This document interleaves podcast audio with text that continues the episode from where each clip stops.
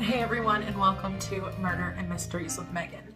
If you are new here, welcome, and if you're not new here, welcome back. I'm grateful for each and every one of you that are here today. Here we talk about true crime, conspiracies, hauntings, and other types of mysteries.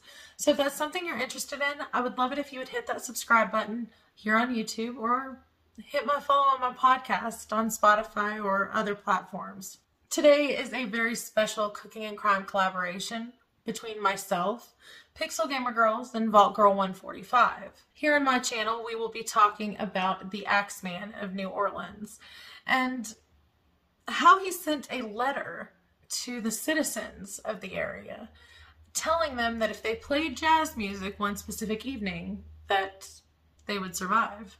Everyone did as they were told and no one dared disobey. So on my channel we'll be talking about that today. While over on their channels, they will be making a couple different recipes for us. So let's hear from them. Hey, it's Heather from Pixel Gamer Girls, and our bread pudding collab this month for Murder and Dinner is a very special collab between myself, Vault Girl 145, and of course, Megan Murder and Mysteries. So, want to see how I made this beautiful stuff? Come check out all the videos.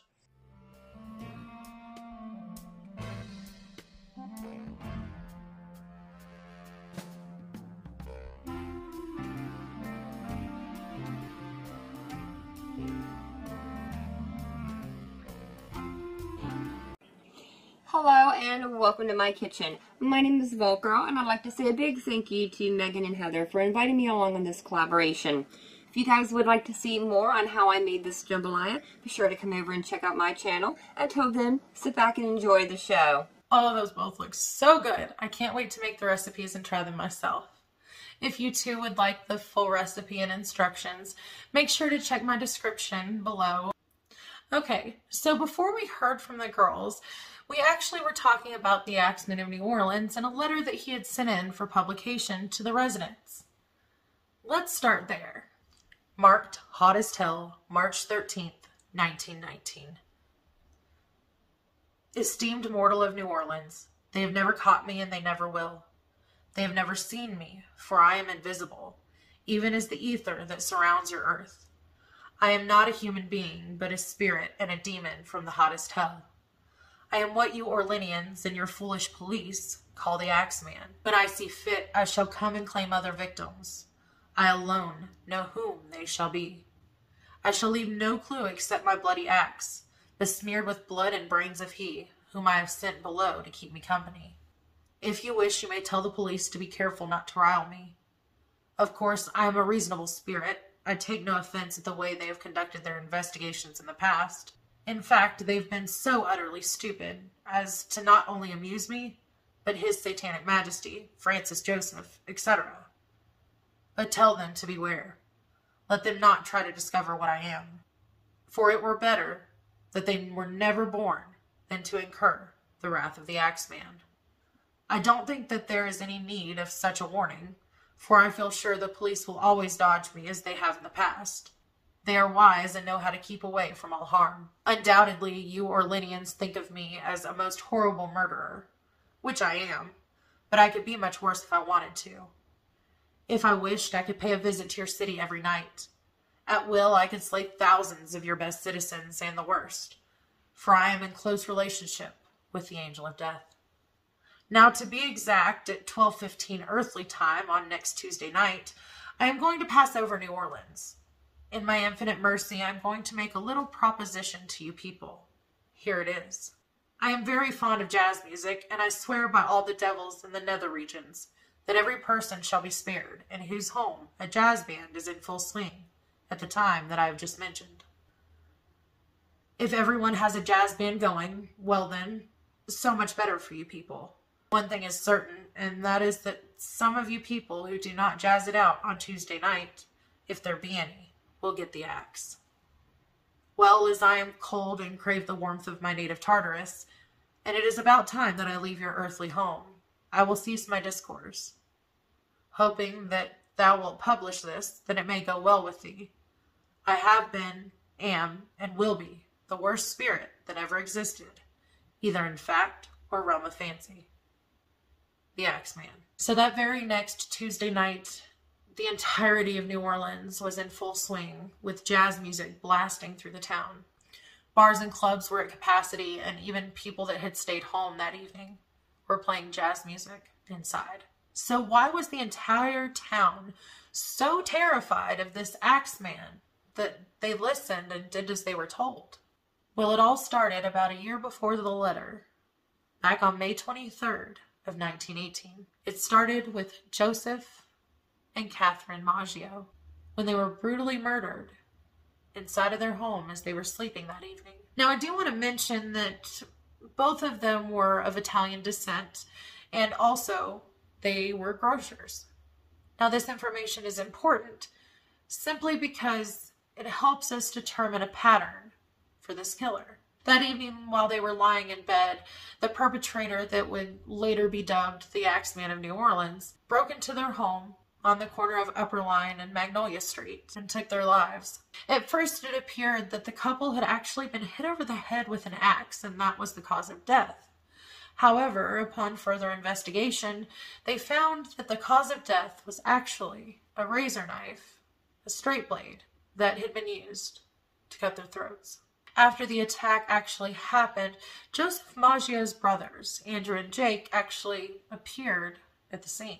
When they got there, Joseph was still barely clinging on to life. However, their sister in law, Catherine, had already lost her fight. Unfortunately, even though Joseph was still alive when his brothers arrived, it was only moments later before he too lost his battle and passed away. There were a few really strange things that stood out to police during their investigation. Well, number one, there was nothing that was missing from the home. Then why were they killed with a razor knife and then an axe taken to them afterwards? Was someone trying to hide the true murder weapon? Also, it appeared that the murder weapon that was used it was actually Joseph's brother, Andrew. It was his razor knife. It was found on the neighbor's lawn. Another thing, nothing was taken. It wasn't a robbery.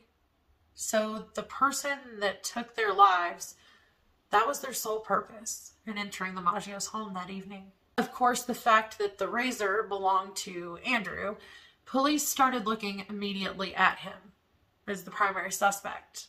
But without any real evidence or proof to go on, Andrew was released. See, Andrew's story went like this. He had gone out earlier that evening. He had just found out that he was joining the Navy and would be shipped out. And so he had gone out drinking with some of his friends that night to celebrate. When he came back home, he had heard the groanings of his brother and his sister in law next door. When he arrived on the scene, he said that he found them just as they were. He stated that he hadn't called the police for a couple of hours because he must have passed out. And that's all he really remembers from that night.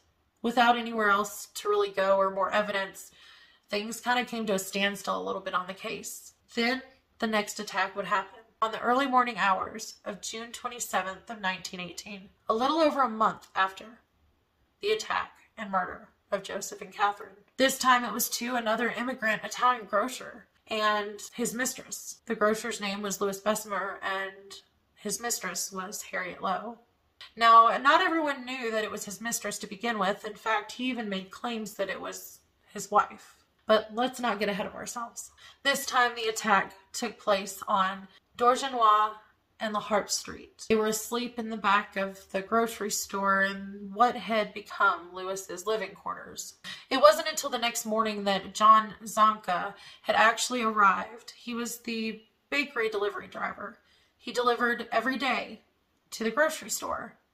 He thought it was strange the Besumer didn't have the lights on, didn't have the doors open, and wasn't there to meet him when he came for his delivery, much like he was every other morning. Growing concerned, he decided to go inside and check on Louis Besumer. That's when he found both Louis and Harriet lying in a pool of their own blood around 7 a.m. that morning. It turns out that Louis had been struck above the right temple, and Harriet had suffered one to the left. Amazingly, the two of them actually survived the attack. But there were some strange things with this one, too. The murder weapon was Louis Besumer's own axe. It was left at the scene of the crime in the bathroom. But Besumer, he'd been attacked too. He told the police that he had been asleep when he was attacked. And Harriet said that she remembered a man who was of European and African American descent standing there before she also was struck. Immediately, even though their stories contradicted each other, there was an arrest made. The man who was arrested was Louis Oubicon. He was an African American male who had actually worked for Louis Besumer in the grocery store only a couple weeks before the attack happened. But of course, there was no evidence to link him to the crime other than the fact that he had worked for Besumer at one point in time. So, without any real evidence or proof, he was released. When Lewis actually couldn't be to blame, media and everyone was looking for someone to blame. After all, this was the second set of attacks that had happened, and no one was to take the blame yet. Well, they came up with a story that Louis Besumer was a German spy. Why did they think this? Well, of course, no one trusted him initially because he said that his mistress was his wife, and everyone found out that it was really his mistress when his wife came to town after her husband had been struck. Not to mention that they found letters that he owned and had written in different languages. You had German, Russian, and Yiddish that they found in the letters. Well, letters and an affair doesn't necessarily mean spy, right? Well, Harriet Lowe then told police officers that she too thought that he may, indeed, be a German spy. Well, believe it or not, he was actually arrested and served two days in jail before they had to release him, despite the lies that Harriet had told and all the drama that surrounded it, and even getting him locked up. Harriet was already, within a couple of weeks after the attack, staying back with Louis Besumer at his house. But even after this and the back and forth and the affair that was going on, it seems like Harriet Lowe wanted to blame Louis Besumer once more.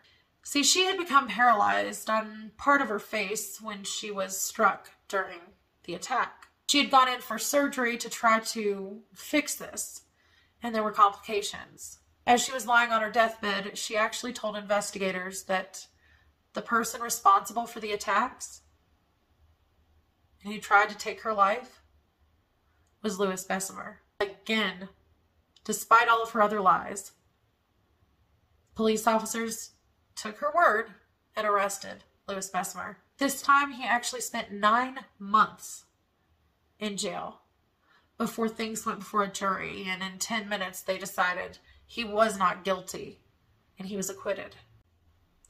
So here we are at this point. There have been two attacks, two different couples, two murdered and two survived, one dying from complications from surgery after the attack. There were other things that were in common as well, from the fact that they were grocers and they all seemingly were of Italian descent, and the person came in and took their lives while they were sleeping. Yet, police officers and investigators still didn't quite put together that this could be the work of one person, at least not until the next victim, Anna Schneider. On the evening of August 5th, in 1918, Anna Schneider, who was eight months pregnant at the time, lay down to rest until her husband, Ed, came home from work. As she lay there, sleeping and resting, she was awoken to see a large lurking figure above her before she was knocked out. It wasn't until after midnight that Ed Schneider actually returned home from work. And when he did, I can only imagine the horror that he felt when he arrived and saw his wife lying there on the bed with a cut on her scalp and blood dripping down her face, pregnant with their child, wondering if they were going to survive. Immediately, he called and got her to the hospital. Despite her wounds, two days later, she gave birth to a very healthy baby girl, and she survived. However, much like the other victims, she couldn't remember or give many details about her attacker. During the investigation, it appeared that there was no signs of forced entry. Nothing, yet again, had been taken from the scene to indicate that it was a robbery, and they determined that the lamp on a nearby table was actually used as the murder weapon this time. Despite not having really much evidence to go on because remember, the technology just wasn't the same back then. It's not like they could take fingerprints off of the lamp and get some of the DNA and things like that to test and find out who was the culprit. So they really didn't have much, but they made an arrest again, anyways.